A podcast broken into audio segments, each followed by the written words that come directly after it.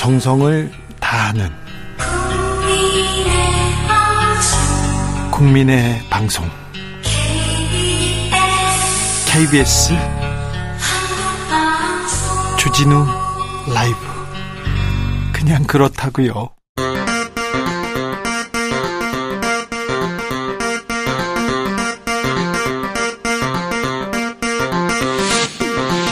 주진우 라이브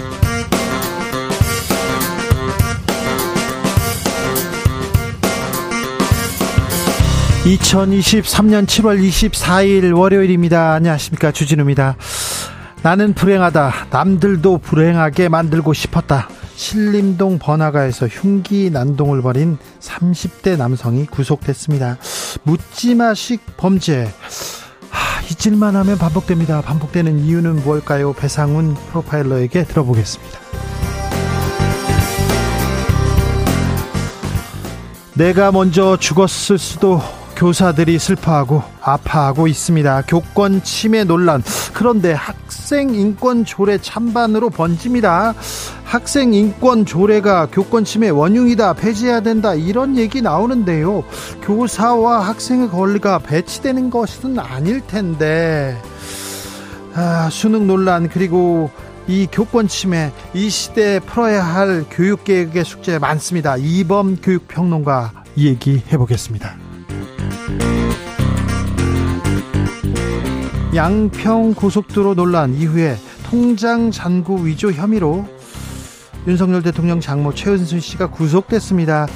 대통령 처가 리스크 부상했는데요. 그런데 이번에는요 관저 이전 개입 의혹에 아, 역술인 천공 개입했다 그랬는데 천공이 아니라 다른 사람 새로운 인물이 등장했습니다. 정치적 원의 시점에서 짚어봅니다. 나비처럼 날아 벌처럼 쏜다. 여기는 주진우 라이브입니다. 오늘도 자중자애 겸손하고 진정성 있게 여러분과 함께 하겠습니다. 여름방학이 시작됐습니다. 그러면요, 네. 본격적으로 휴가 시즌 시작됩니다. 이번 주 학원도 쉬어요. 그런 사람들도 있어요. 그래서 휴가 계획 이렇게 짜놓으셨을 텐데, 아, 잘 음, 가시고요. 잘 다녀오시고, 음, 네, 잘 가셔야죠. 휴가 계획 어떠신가요? 휴가 계획 못 세우신 분들은요, 어떻게 할까? 어, 나는 어떤 책을 읽겠어? 그렇게 생각하는 분들 많습니다. 휴가철에 책 읽기 매우 좋습니다. 이렇게 뜨거운데요. 이게 안 돌아다니고 조용히 집에서 책 읽는 거 매우 추천합니다. 자, 휴가지에서 읽고 싶어요. 이런 책. 그리고 휴가지에서 딱 어울리는 책 구절 있으면 같이 음미해 보겠습니다. 문자는 샵 9730 짧은 문자 50원 긴 문자는 100원이고 콩으로 보내시면 무료입니다. 휴가철도 저희는 변함없이 달려갑니다. 주진우 라이브 시작하겠습니다.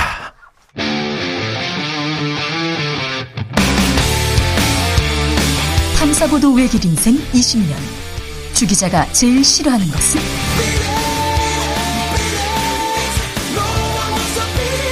이 세상에서 비리와 부리가 사라지는 그날까지 오늘도 흔들림 없이 주진우 라이브와 함께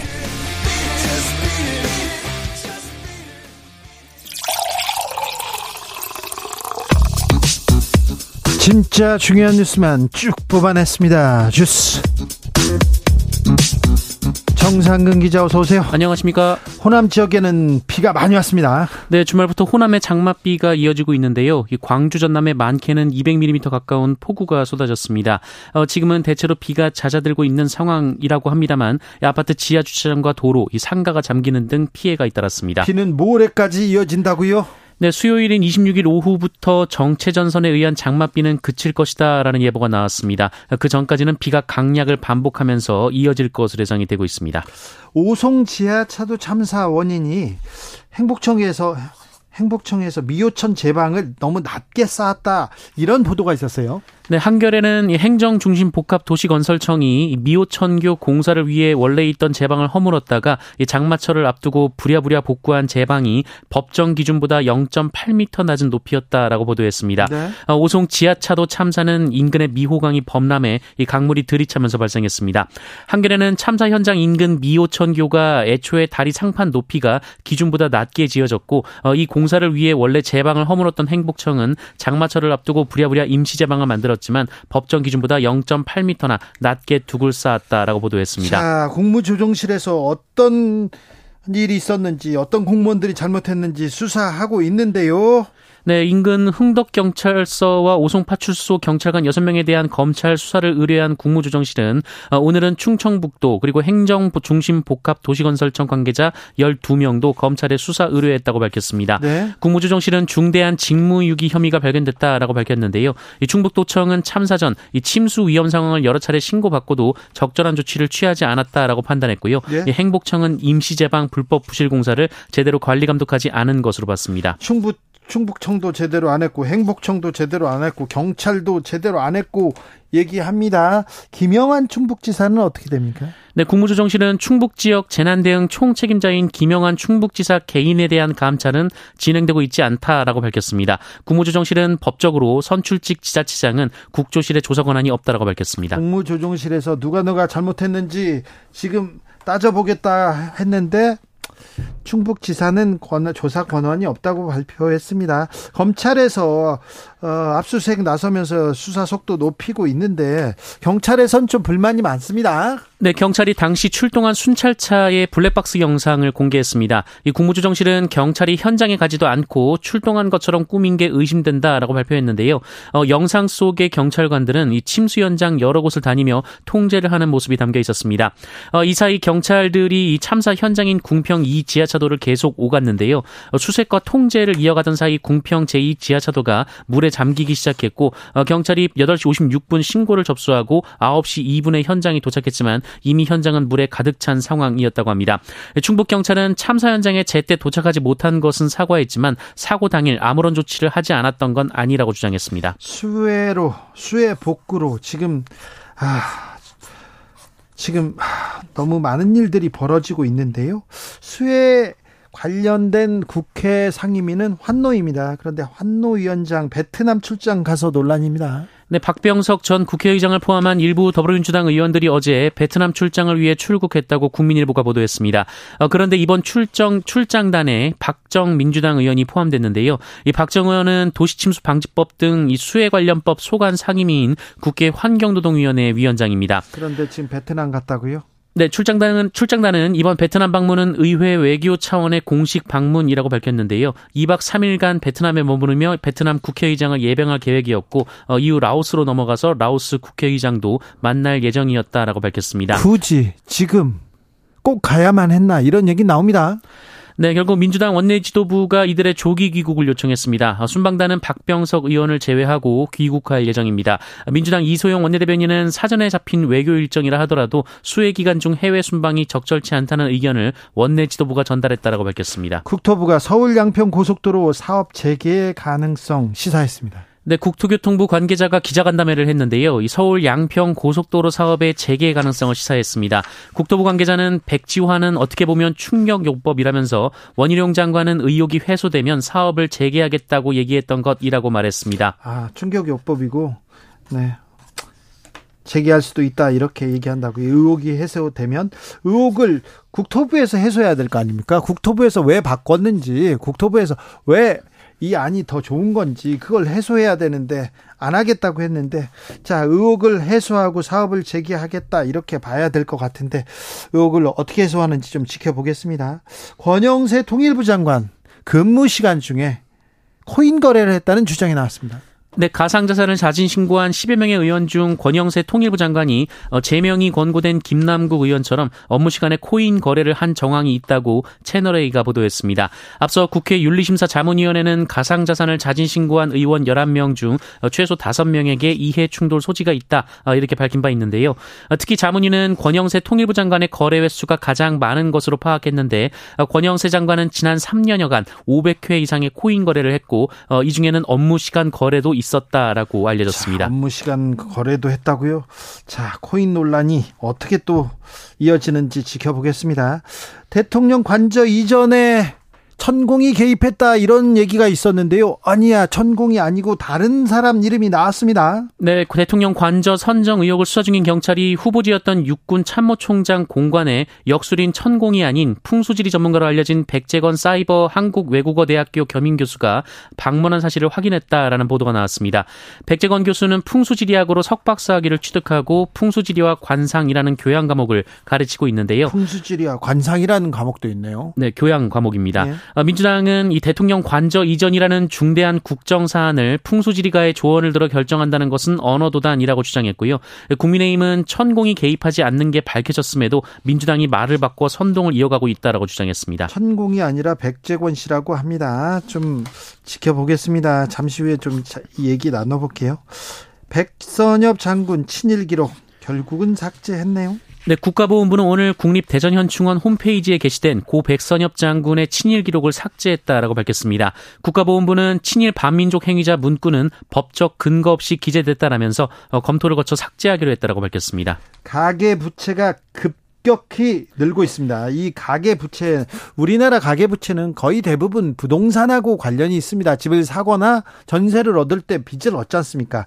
그런데 요즘 불안하니까 어, 다시 바닥 찍고 올라간다고 하니까 자꾸 지금 어 사야 되는 거 아니야 이렇게 해서 빚을 내서 집을 사고 있는데요. 하, 단기적으로 어, 부동산이 또 조정되면 이거 그 가계부채 큰 부담으로 오는데 이 부분에 대해서는 2부에서 저희가 좀 어, 고민해 보는 시간 갖겠습니다. 신림동 흉기 난동범은 구속됐습니다. 네, 지난 금요일 대낮에 서울 신림동에서 이 모르는 사람들에게 흉기를 휘둘러 한 명을 살해하고 이 세 명을 다치게 한 30대 남성이 있었습니다. 영장 실질 심사를 받고 어제 구속이 됐습니다. 수상한 국제 우편물이 지금 그 계속 도착한답니다. 테러와 연관되지는 않았어요. 네, 지난 20일 울산의 한 장애인 시설을 시작으로 수상한 국제 우편물을 받았다는 신고가 전국 각지에서 2천 건이 넘는 접수가 이루어졌는데요. 네. 어, 당국의 정밀 감식 결과 울산의 소포를 포함해서 지금까지는 별다른 위험 물질이 발견되지 않은 것으로 전해졌습니다. 그럼 왜 그런 거예요? 어, 경찰은 이 정체불명의 국제 우편물이 중국에서 배편으로 타이완에 보내진 뒤 다시 한국으로 온 것으로 보고 있는데요. 어, 일단 이 운송비가 덜 드는 가벼운 물건을 발송해서 판매 실적을 높이거나 평점 조작을 하는 이른바 브러싱 스캠일 가능성을 높게 보고 있습니다. 신림동, 형기난동 그리고 수상한 국제 우편물 이 부분은 잠시 후에 저희가 자세히 전문가와 이야기 나눠보겠습니다. 주스 정상근 기자와 함께했습니다. 감사합니다. 고맙습니다. 0013님 충격요법이란요. 그러지 않아도 국민 국민들 충격받을 일 너무 많아요. 보태지 않으셔도 됩니다. 아니, 국민을 좀 편안하게 해주는 게 정치인네. 어, 지도자의 덕목이지. 갑자기 아 이게 뭐 까꿍도 아니고 왜 이렇게 놀래게 합니까? 이게 이거 이게 무슨 충격요법이라고 그래서 좋으십니까? 참 본격적으로 휴가철인데 휴가는 떠나고 계십니까? 휴가 계획 세우고 계시지요? 아 그래도 좀 놀 때는 놀아야 됩니다. 쉴 때는 쉬어야 됩니다. 너무 덥잖아요. 낙타가 쓰러진 거 보셨어요? 낙타도 일을 못하는 그런 시절인데 그런 저 시기인데 우리 노동자들, 우리 학생들, 우리 국민들 그렇게 열심히 일합니다. 휴가철에는 좀 푹 쉬고 충전해가지고 다시 뛰었으면 한다는 생각 해봅니다. 00, 1017님, 저희 집은요, 입대한 아들 첫 휴가 날짜 맞추려고 아들 휴가 날짜만 기다리고 있습니다. 아이고, 아이 휴가 가면 다, 이것만 보고 있는데, 이것만, 보, 아이, 아이 언제 휴가 오나, 비 오면 뭐 잘 있나, 뭐, 대민지원 가면 어떻게 하나. 그런데 해병대에서 그렇게 아까운 아들을 잃었어요. 참, 다시는 그런 일이 없도록 좀 조심해 주세요, 제발. 8921님, 휴가철에는요 무서운 소설책 추천합니다. 시원한 글 안에서 읽다 보면 등골이 얼싹 더 이거 확 물러가지 않을까요? 얘기합니다. 아 그럼 장르 소설도 좋죠. 7530님 저는 친구랑 여수 갑니다. 8월 16일 아직 멀었지만 그때 더위 다 끝났으면 좋겠습니다. 8월 16일이면 찬바람 불고 물에 들어가면 약간 추워요. 그때는 괜찮아. 여수 밤바다 아 좋을 것 같습니다. 친구랑 간다. 아 네, 좋겠네, 좋겠어. 0328님, 동네 도서관이요. 깨끗하고 시원하고 더운 날 보기 딱 좋습니다. 더운 날을 도서관에서 보낸다 좋습니다. 저는 올해 올여름에 1500페이지짜리 철학책 읽어보려고요. 시작 전부터 겁나지만 성공하도록 노력해 보겠습니다. 야, 자, 고, 고, 성공을 빌겠습니다. 1500페이지짜리 철학책. 아우, 훌륭하십니다. 아우, 3, 40페이지, 100페이지 넘어가면서 막 힘들고 어지럽고 막 두통 나는데, 아, 나 참. 훌륭하십니다. 6785님, 저는 학원을 운영해서요. 방학 때 방학 특강 더 바쁩니다. 다들 피서 간다고 하는데 너무 부러워요. 저한테 주진우 라이브 듣는 게 피서인데요. 주진우 라이브 화이팅! 네. 제가, 어, 휴가철에 여러분 옆에서 여러분 옆을 꼭 지키고 있겠습니다. 네. 덥고 힘들고 그러면 저한테 말하세요. 제가 대신 막 화내드리는 거 아시잖아요. 주진우 라이브.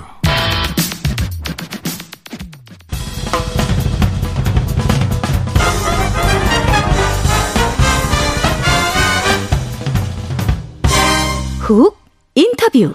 모두를 위한 모두를 향한 모두의 궁금증. 훅 인터뷰. 지난 금요일 서울 신림동에서 묻지마 칼부림 사건이 벌어졌습니다. 남들도 불행하게 만들고 싶었다. 이렇게 얘기하는데 하, 이 사건을 어떻게 생각해 봐야 되나요? 그리고 요 정체불명의 국제우편물이 전국을 공포에 떨게 했는데요. 이런 사건이 왜 일어나는지, 왜 이렇게 흉흉한 일들이 계속 이렇게 충격적으로 일어나는지 좀 물어보겠습니다. 배상은 프로파일러, 안녕하세요. 네, 안녕하세요. 네. 신림동에서 한 남성이 흉기를 휘둘렀습니다. 참, 이런 일이 왜 벌어지는 겁니까? 예. 뭐 개인적인 스트레스랑 사회적인 것을 불만이 무차별하게 어떤 지나가는 자기하고 일면식도 없는 사람한테 대한 공격성으로 나타나는 일종의 사회적 병리 현상이라고 볼 수 있을 것 같습니다. 네. 이런 일이 계속 벌어져요. 아니 근데 지나가다가 약한 사람들 지나가다가 모르는 사람들한테 이렇게 아 이렇게 그 범행을 저질렀지 않습니까? 그래서 예. 아, 대중들은 더 무서울 수밖에 없어요. 그렇죠. 네. 익명 아니면은 자기도 당할 것 같다는 그렇죠. 불안감 때문에 사회적 네. 공포를 야기할 수 있는 것이기 때문에 더더욱 대처가 중요하다고 봅니다. 네. 이번 사건이 좀 다른 어, 다른 사건하고 조금 다른 점이 있습니까? 예, 보통의 일반적인 묻지마 살인과는 달리 어, 건장한 어떤 젊은 사람, 남성을 주로 범행 대상으로 했다는 부분에 대해서 이번에는요. 이전, 예, 이전에 있어서의 어떤 뭐 안인득이라든가 이런 묻지마 살인과는 조금 결을 달리하는 그럼에도 불구하고 사회적인 어떤 공포가 좀 높은 그런 범행일 것 같습니다. 네. 내가 불행한데 남들도 불행하게 만들고 싶었다 이렇게 얘기했는데요. 예. 이 분노, 아, 이 분노를 왜 이 사회에다 이렇게 전가하는 이 이런 심리는 뭘까요?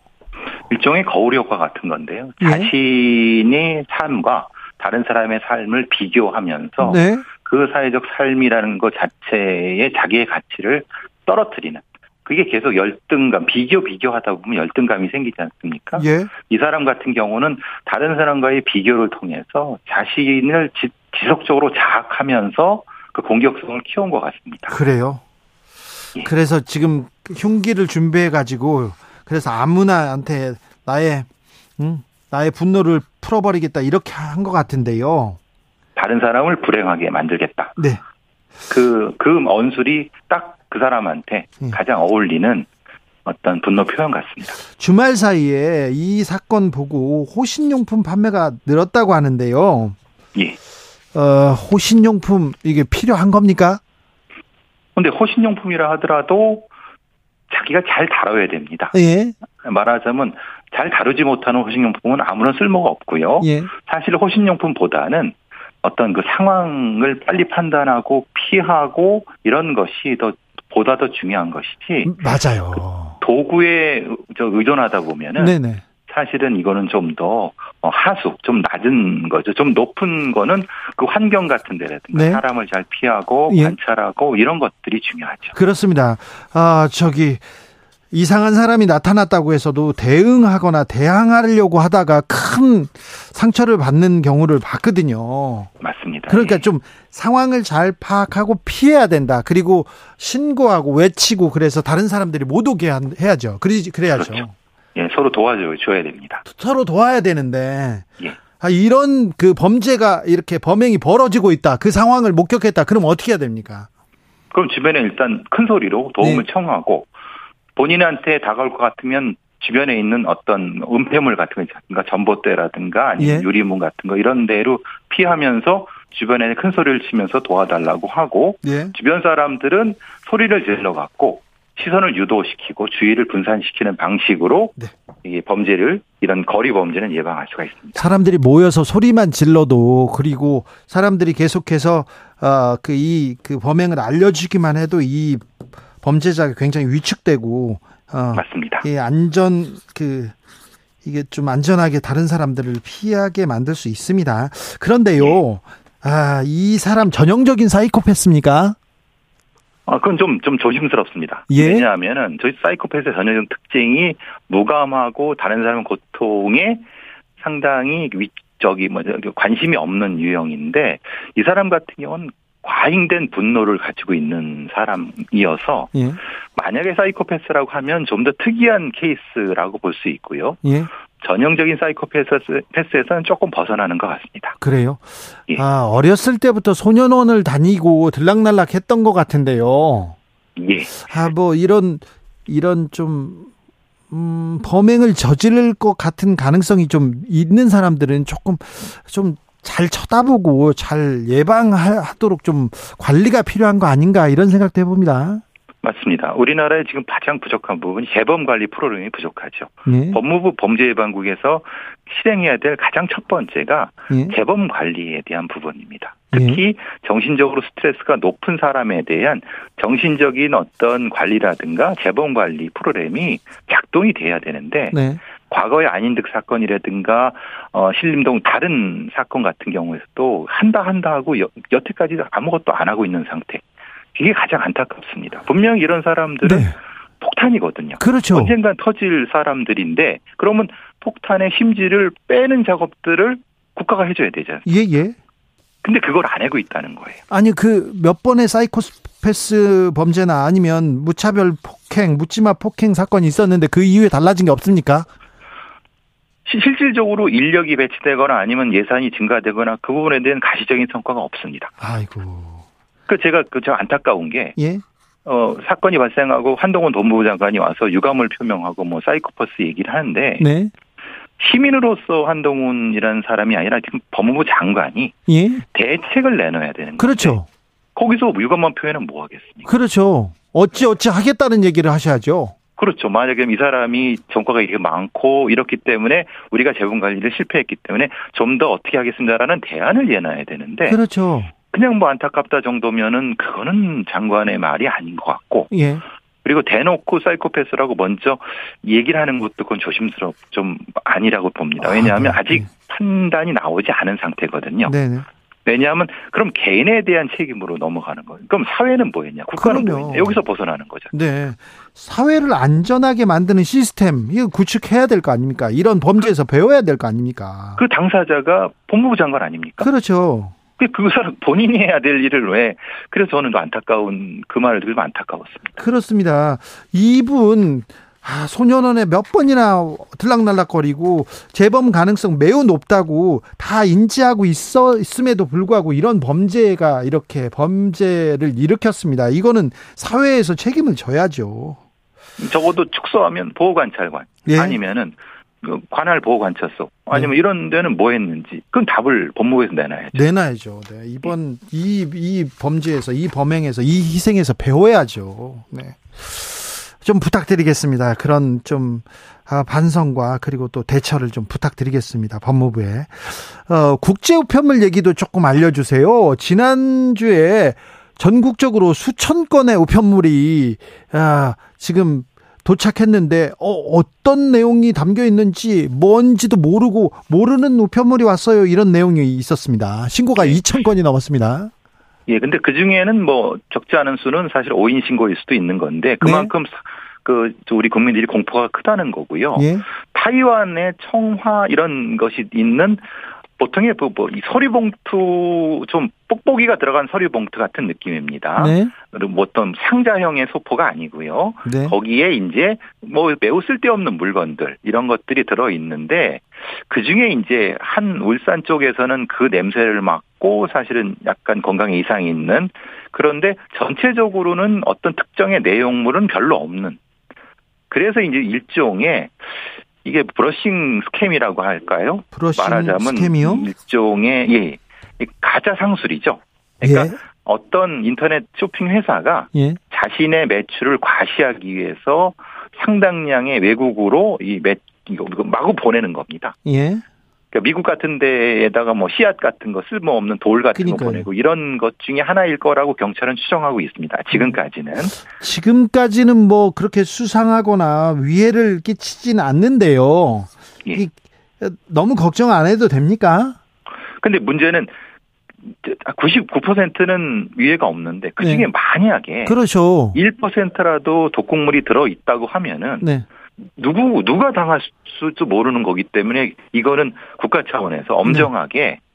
중국 쪽에도 항의를 하고 아니면 국제 우편의 관계에 대한 점검의 시스템도 좀 더 다시 한번 점검을 해야 될 부분이라고 봅니다. 경찰에서 이 사건 잘 대처하고 있습니까? 지금까지는 뭐 여러 가지 신고를 다 확인하고 있습니다만은 네. 너무 많습니다. 2천 개가 넘어가니 넘어가니까 네. 일일이 다 확인을 하고 있습니다만 시간이 좀 걸리는 것 같습니다. 선생님, 자 이번 사건처럼 어, 누가 보냈는지 불분명해요. 그런 우편물이 왔다. 이거 어떻게 대처해야 됩니까? 일단은 비닐 장갑, 고무 장갑으로 네. 맨손으로 만드시면 안 되고요. 네. 마스크를 쓰시고 비닐 장갑, 고무 장갑으로 그것을 바깥에 집 바깥에 아니면 조금 멀리 놓고 거기서 이제 본 다음에 네.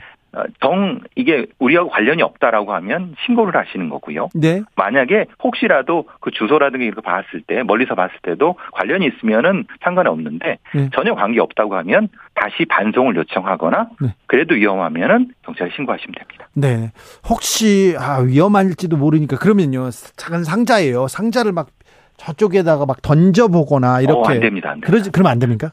예, 예. 던지거나 그럼 그에 반응, 혹시라도 화학약품이 반응을 할 수도 있고. 아, 그렇군요. 뭐 유리가 깨질 수도 있고, 그러면서 뭐가 반응이 될 수도 있고. 그러니까 네. 절대 던지거나 깨뜨리지 마시고, 그, 맨손으로 만지셔도 안 되고요. 알겠습니다. 예. 잘 알아들었습니다.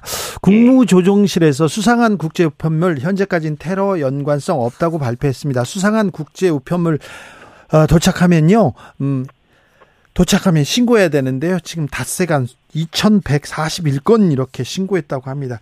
아, 조심하셔야 됩니다. 말씀 잘 들었습니다. 배상훈 프로파일러였습니다. 감사합니다. 감사합니다. 교통정보센터 다녀올게요. 유하영 씨.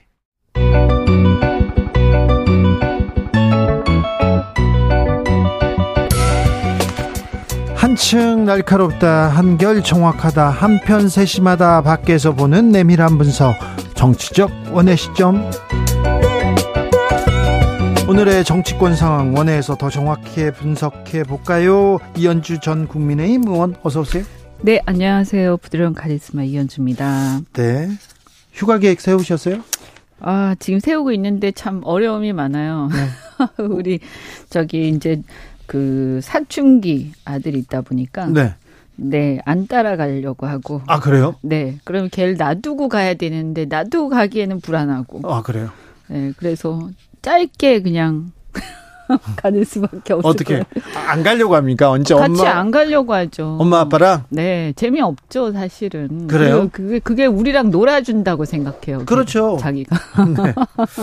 노영희 변호사는 휴가 계획 어떻게 세우고 계세요? 아, 저 휴가 없습니다. 아, 그렇습니까? 네. 그럼 저희랑 방송 열심히 하자고요. 자, 윤석열 대통령 장모 최은순 씨가 음, 구속됐습니다. 이 사건 어떻게 보고 계신지요, 노영희 변호사님? 사실 좀 반신반의했었었는데 1심에서도 1년, 2심에서도 1년 이렇게 네. 네. 근데 어쨌든 그 2심 재판부가 마지막에 마지막 할 말이 있느냐 이렇게 말하면서부터 여러 가지 그 피고인에게 물어본 것 또 그때 그 태도 논란 여러 가지 것들을 살펴보게 되면 어 전혀 뭐 항소할 것도 아닌데 왜 항소했느냐 이런 심증 드러낸 것까지 해서 보게 되면 상당히 불쾌하게 생각했었던 것을 일단 알수 있고요. 그다음에 소신껏 판단한 것 같고 또 검사가 많이 봐줬다라고 하는 그런 취지의 이제 발언도 좀 한 것으로 보여서 네. 저는 사실은 생각했던 것보다는 판사님들의 태도가 매우 단호했다. 이렇게 느껴지고요. 어, 그럼에도 불구하고 사실은 이런 판결 하나를 가지고 이렇게 우리가 감동받고 기뻐해야 되는가. 라고 하는 부분에 대해서는 사실 좀 씁쓸한 마음을 금할 수가 없었습니다. 이현주 의원님? 음, 네. 뭐 사실은 좀 예견됐던 거긴 한데 그냥 워낙에 이제 사업부에 대한 불신 이런 게 있다 보니까 사람들이 혹시 뭐 이렇게 했지만 예견된 거다. 그리고 어 사실 재질이 이렇게 표현해서 그렇지만 재질 상당히 나쁘죠. 그죠? 어 그래서 어 법정 구속할 때 판사의 발언이나 이런 걸 보면 어 재판부에서도 그렇게 생각했던 것 같아요. 다만 어, 사실 이건 대선 때 이미 이슈가 됐던 예. 일이잖아요. 그러니까 지금에서야 이렇게 이제 확정이 된, 뭐, 사, 사실상 거의 확정되다시피 한 건데, 그 이제 고개를 좀 숙이고 국민들한테 좀 죄송한 모습을 보여야 되는데, 뭐, 어쨌든 이렇게 보도되는 내용들을 보면 좀 소위 좀 저항한 것 같잖아요. 그죠? 수긍하지 않고. 그래서, 어, 태도가 참 볼썽사납다. 이 네. 말씀을 드리고. 근데 이제 제가 봤을 때 참 좀, 어, 한, 개탄스럽다고 해야 되나요? 이런 것들이. 뭐 자본주의 사회에서 돈을 많이 버는 게 돈이 많이 있는 게 무슨 큰 흠이 되겠어요. 그리고 자산 가격 오르고 다 좋은데 근데 어쨌든 이렇게 이 사회 최고 리더급이 돼서 큰 소리 치는 사람들의 면면들이 그리고 그들이 돈을 번 과정들이 그렇게 썩 좋아 보이지 않거든요. 그러면 이게 우리 한국 보수의 주류의 모습이 이런 건가? 그리고 선, 산업화 민주화 거치면서 우리나라 여기까지 끌고 온 주인공들 다 어디로 가고 이런 자들이 판을 치고 있지? 네. 이런 생각이 들면서 어, 굉장히 막 이런 어떤 우리나라의 성장, 경제 성장이 이렇게 경박스럽고 품위를 상실한 자들이 부를 축적해온 여, 역사가 아닌데 말이죠. 어, 사실은 수많은 기업가들과 노동자들의 땀의 결실 아니겠어요? 근데, 아, 이게 왜 이렇게 이런 자들이 정치 권력 주변에 가득한가. 네. 어, 굉장히 좀, 좀 씁쓸하죠. 송영길 전 민주당 대표는요, 대선 때 윤석열 후보 거짓말했다. 이거 명확하다. 검찰에 고발하겠다. 이렇게 나섭니다. 근데 사실 뭐 거짓말을 했는지 안 했는지는 뭐 정확히 모르겠습니다만 대통령실에서 여기에 대해서 아무 말도 안 하고 있는 거는 매우 유감입니다. 그러니까 현실적으로 대통령 과 그 부인이 이러한 사실을 알았건 모르겠건 물론 전 제가 봤을 때는 몰랐을 리는 만무하다고 보지만 이 부분은 2018년도 그 장재원 의원이 사실은 네. 어, 윤 대통령에 대한 청문회 때부터 사실 들고 나온 상황이었거든요. 예. 그래서 이건 이 건을 몰랐다는 건 말이 안 되고 장재원 의원의 뭐 말을 빌어서라도 본인들은 정말 떳떳하다고 얘기를 했었었는데 이게 1심에서도 그렇고 2심에서도 그렇고 그게 아니라는 게 밝혀졌으면 어쨌든 유감 표명을 하고 어 어쨌든 무리를 일으킨 것에 대해서 죄송스럽다는 표현을 해, 해줬어야 된다고 봐요 저는. 그런데 지금 한마디도 말씀을 안 하고 계시는 것은 이거는 대통령으로서는 좀 할 바는 아니다. 여기에 대해서는 뭔가 어쨌든 어떤 식으로든 표현을 해주는 것이 맞겠다라고 생각이 들어요. 서울 양평 고속도로 특혜 의혹 여기에 어, 장모 구속 처가 리스크라는 얘기는 계속 됐는데요. 처가 리스크가 재부상됐다 이런 얘기도 나옵니다. 이 부분은 어, 윤석열 정부에 어떤 영향을 미칠까요?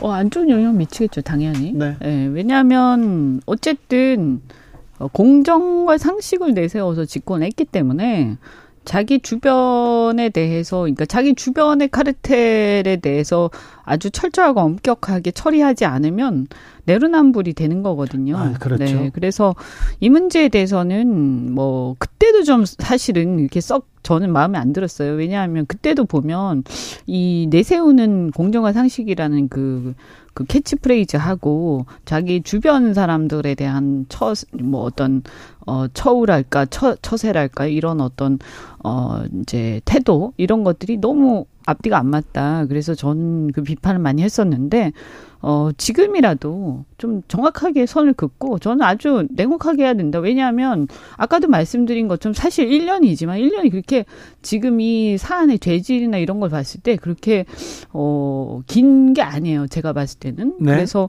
굉장히 사, 굉장히 짧게 선거를 한 거거든요. 그런데 이런 상황에서도 정말 이걸 이렇게 감싸거나 이렇게 자꾸 변명하려는 태도는 적절치 않고요. 그다음에 국토부도 원희룡 장관도 이 문제에 대해서 정말 철 철저하게 국민들이 지금 의구심을 다 갖고 자꾸 나오는 팩트들을 보면 더 이상한 게 계속 나오고 있잖아요. 의혹들이. 그래서 네. 이런 것들에 대해서는 이제 더 이상 국민들이요 용납하지 않아요. 그리고 국정농단 수사, 그러니까 적폐 수사로 국민들 인기를 얻었던 어 이제 검사였지 않습니까? 그런데 자신의 부분에 대해서 지금 카르텔 얘기도 계속 하시는데 자기 주변의 카르텔에 대해서는 전혀 어떤 그런 게 없이 그냥 어물쩍 넘어가려고 하면 이것은 국민들이 이건 레임덕으로 연결이 될 거예요. 잘못하면요. 그래서 굉장히 이것은 철저하게 해야 된다라고 생각합니다. 이전 정권에서 아, 정권에서 정권의 도덕성 그리고 정권의 지지율에 가장 큰 타격을 입히는 게 친인척 비리잖아요.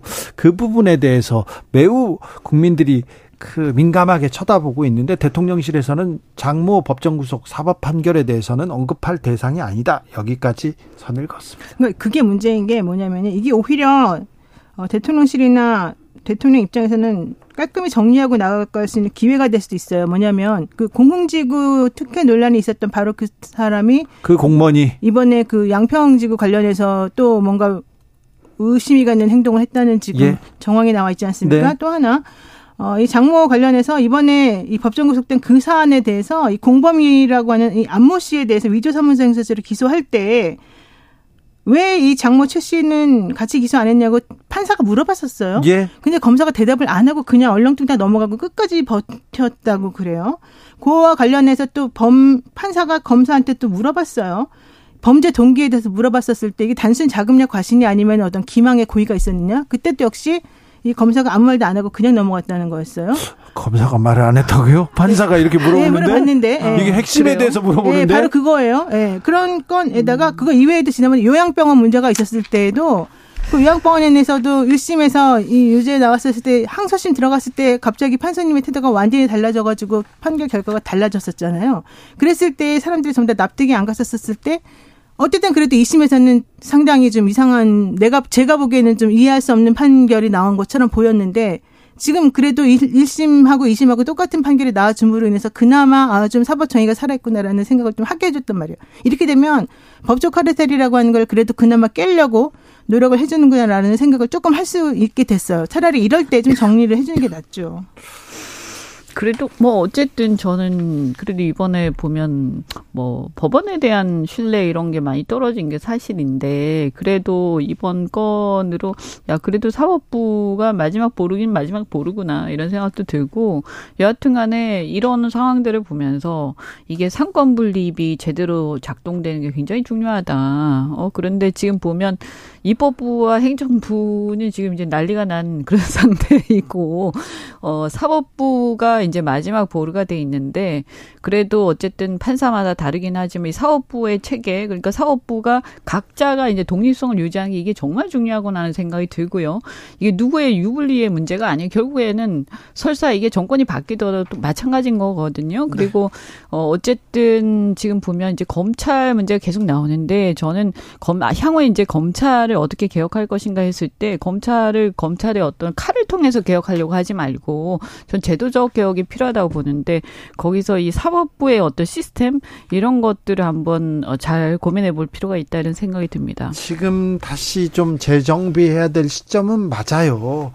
공권력이 국민의 신뢰를 잃지 않습니까? 그러면 국민한테 피해가 고스란히 다가 돌아옵니다. 지금 어떤 상황인지 좀 지켜봐야 됩니다. 아, 이 문제 좀 짚고 넘어가야 되겠는데요. 어, 역술인 천공이 관저 개입 어, 의혹에 지금 어, 나섰다 이렇게 이렇게 보도가 됐는데 천공이 아니랍니다. 이 천공 씨가 아니고 백재권 교수라고 나왔는데 그러면 누군가 왔다 간 건 맞네요. 아니 백재권 씨가 왔다 간 건 괜찮나 봐요. 아니 그러니까요. 아니 이걸 어떻게 봐야 됩니까? 아니 이분도 풍수지리 한다는 분 아니에요? 아니 그러니까 시험도 비슷해요. 비슷한데 아, 저기 아니, 그러니까 천공은 안 되고 백재권 씨는 된다. 이 교수 교수 레테르가 있으면 된다. 뭐 이런 건가? 아, 교수 교 겸임 교수입니다. 아니 근데 왜 이제 와서 갑자기 이분이 나타나는 건지. 그러니까 어떤 기사에서는요. 둘 다 왔을 가능성을 배제하느냐 아. 이 얘기를 또 하더라고요. 백재건이 왔다고 해서 천공이 안 왔다는 안걸 보장하냐? 사실 그 말이 맞아요. 논리적으로 따지게 되면. 아니, 근데 중요한 건 이 사람은 그러면 거기에 관여할 자격이 있었느냐 이거죠. 아 그런 자격이 무슨? 아니 그러니까 어차피 어차피 역술이는 이 역술이나 저 역술이나 역술이는 건 마찬가지고요. 어, 국민들이 걱정하는 것은 어, 정식 어떤 절차가 아닌 이런 어떤 민간 영역에 특히 이제 역술인이라 는 이런 어떤 우리가 봤을 때 비과학적인 그죠? 이런 것들이 개입 국정이 개입하는 것에 대해서 굉장히 우려하잖아요. 또 그 선례가 있고요. 자, 민간이 들어갈 수 없는 특별한 군사 시설입니다. 그러니까요. 네. 그래서 이 문제가 그런데 이것이 이제 이 계속 이런 팩트가 흘러나오는 걸 보면 그죠? 확인 필요하겠지만 근데 어, 결국엔 말이죠. 저는 이걸 보면서 어떤 생각이 드냐. 아, 세상에 비밀이란 없다. 그게 불과 저는 5년도 안 간다 이랬는데 5년도 안 가는 게 아니라 한 2년도 안 가네요. 그러니까 네? 세상에 비밀이요.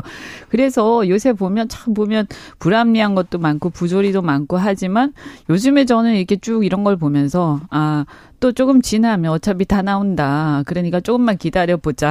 이런 생각도 들고 세상의 정의는 결국 시간의 흐름에 따라서 실현되게 돼 있다. 팩트는 밝혀지게 돼 있고 그러니까 어 어떤 일을 할 때 이것이 어 뭔가 은폐될 수 있을 것이다. 숨겨질 수 있을 것이다. 그냥 넘어갈 수 있을 것이다 하고 어 이렇게 교만하게 뭔가를 해서는 절대 안 된다라는 그런 어 충고를 드립니다. 저는 이걸 꼭 짚고 넘어가고 싶은데요. 이 얘기가 이 백재권 교수라는 사람이 왔다 갔다라고 얘기를 하면서 또 국민의힘에서 하나 짚고 넘어가고 있는 게 김정숙 여사뿐만 아니라 이재명 대표 부부도 이 사람을 만나서 풍수지리에 대한 조언을 받았는데 뭐가 문제냐 또 이렇게 하는 게 저는 좀 네. 아닌 것 같아요. 왜냐하면 저 개인적으로도 사실은 풍수지리에 대한 관심도 있고 무속에 대한 관심도 있습니다.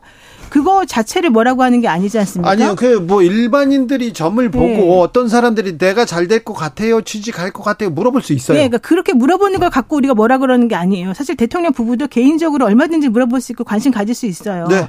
그런 거는 여기서 전혀 문제가 아니에요. 문제는 그러한 식의 이 관저 이전과 관련된 의사 결정에 정책 결정에. 네, 그런 정책 결정이라고 하는 이 구체적인 이 프로시저, 이, 이 프로세서에 이러한 식의 마구잡이식의 어, 관여가 과연 가능한 것이냐 이걸 물어보는 거예요. 그렇습니다. 네.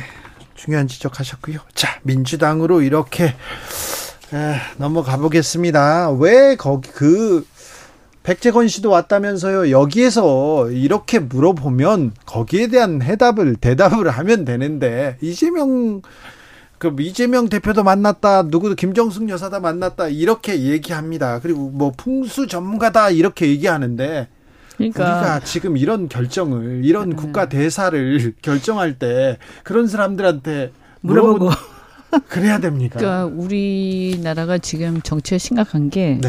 뭔가 국민들한테 얘기를 할 때 그래도 이렇게 좀 권력이 있는 쪽에서는 국민들한테 얘기할 때 좀 무겁게 그리고 포지티브하게 좀 얘기를 해야 되는데 좀 비전 있게 근데 그게 아니라 네가티브 악담을 하는 걸로 모든 걸 면피하려고 그래요. 지금 이, 이 상황이 네. 지난 대선 때부터 계속되고 있는데 그렇죠.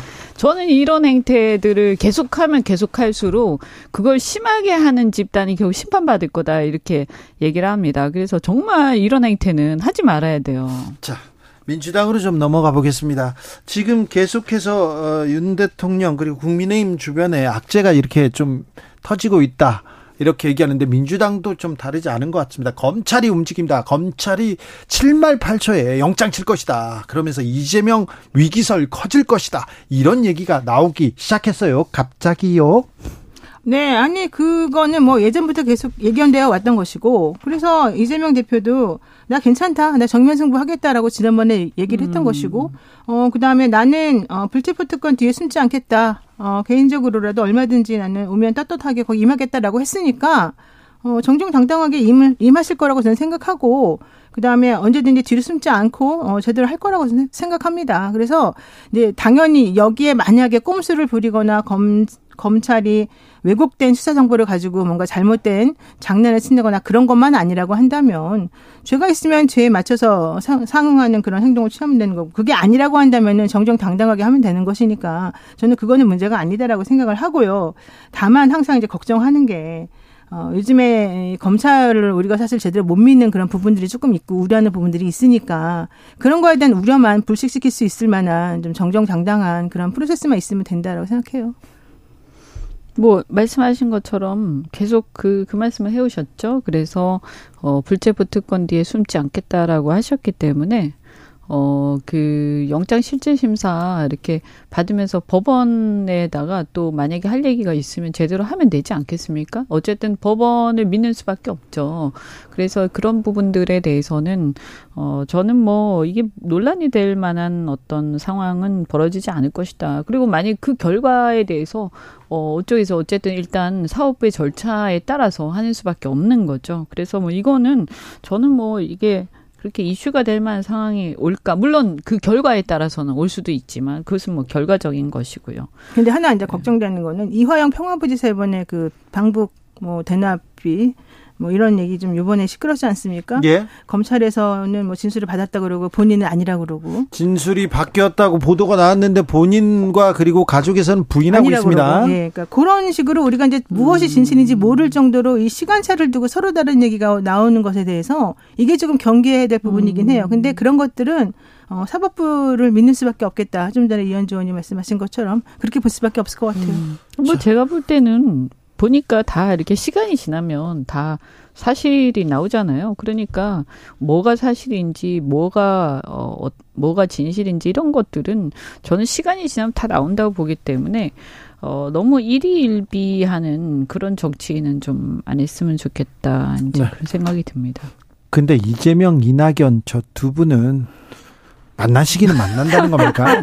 당, 제가 보기에는 아직은 시기상조인 것 같아요. 아니, 아직은 안 만날 것 같아요. 이제. 아니 그거, 그거, 그거 만나는 게 그렇게 어렵습니까? 그러니까요. 아, 왜 그런지 솔직히 그러니까 좀 실망스러워요. 그러니까 네. 민주당 지지율이 안 오른다. 제가 볼 땐. 근데 이번에 올랐어요. 그래요. 어쨌든 어쨌든 지금 뭐 사실 야당이 야당이 예뻐서가 아니라 어쨌든 그렇죠. 민주주의 네. 정치 원리라는 게 야당이 그래도 견제를 하고 이렇게 하면서 또 정부가 정신을 바짝 차리고 가게 하는 역할이 있는 거거든요. 그래서 야당이 야당 일 걸 잘하셔야 되는데 근데 뭐 내부적으로 두, 두 분이서 왜 안 만나는지 그런 것도 보면서 대통령이 야당 지도자를 안 만나는 것도 참 뭐 비판의 대상 아닙니까? 그렇죠. 비판받죠. 그런데 정작 보면 또 야당 지도자 둘이 서 또 안 만나세요. 그러니까 네. 우리 정치가 지금 네. 왜 이렇게 돼 있나? 저는 그것도 정말 이해가 안 가요. 그 누구 때문인지를 막론하고 둘 다 마찬가지다. 지금 이런 상황에서. 저는 맞아요. 예. 뭐 아마 이거 오래 가면 굉장히 어 저 두 분이 정치적으로 굉장히 힘들어지실 거다. 이렇게 생각이 됩니다. 그렇게 보이죠. 그런데 둘이 못 만나고 있습니다. 두 분께서는요. 그런데 돈봉투 사건으로 민주당 내부가 좀 흔들리고 있습니까? 저는 돈봉투 사건 때문에 흔들리는 것 같지는 않아요. 왜냐하면 그냥 흔들리고 있습니까? 돈봉투 사건은 이미 이미 예전부터 돈봉투 받았으면 잘못된 것이고 네. 그에 상응하는 처벌을 받아야 된다라고 내부적으로 정리된 걸로 알고 있고 네. 어, 그런데 만약에 검찰이 무리하게 윗선을 공격하려고 한다? 이거는 잘못이다. 여기까지는 정리가 된 걸로 알고 있어서 그 부분 가지고 뭐라 그러는 것 같지는 않아요. 다만, 그럼에도 불구하고 이제 송영길 대표에 대해서 무리하게 표적 수사를 하려고 하는데 아무것도 없는데 흔들고 있다. 요거 요거에 대해서 좀 불만들이 있는 것 같아요. 근데 저는 그런 것이 사실이라 그러면 그 수사 방식을 문제 삼아야 되는 것이고 그렇지 않고 정말로 문제가 있다 그러면은 그거는 죄 지은 만큼 받는 게 맞, 맞, 맞겠죠. 그러니까 불법인의 위법을 저질렀으면 상응하는 벌 받는 게 맞고 그게 아닌데 이렇게 흔들어대고 있다 그러면 검찰의 수사 방식이 문제라는 걸 정확히 지적을 해야 된다고 봅니다. 자, 이동관 전 특보는 아, 지금 특보죠. 특보는 이번 주에 임명 가능성이 높다고 합니다. 아, 지명할 음. 듯 보인다고 하고 끝까지. 그리고 총리 몇몇 장관은 이번에 바뀔 수도 있다 이런 얘기 나오는데 어떻게 보십니까?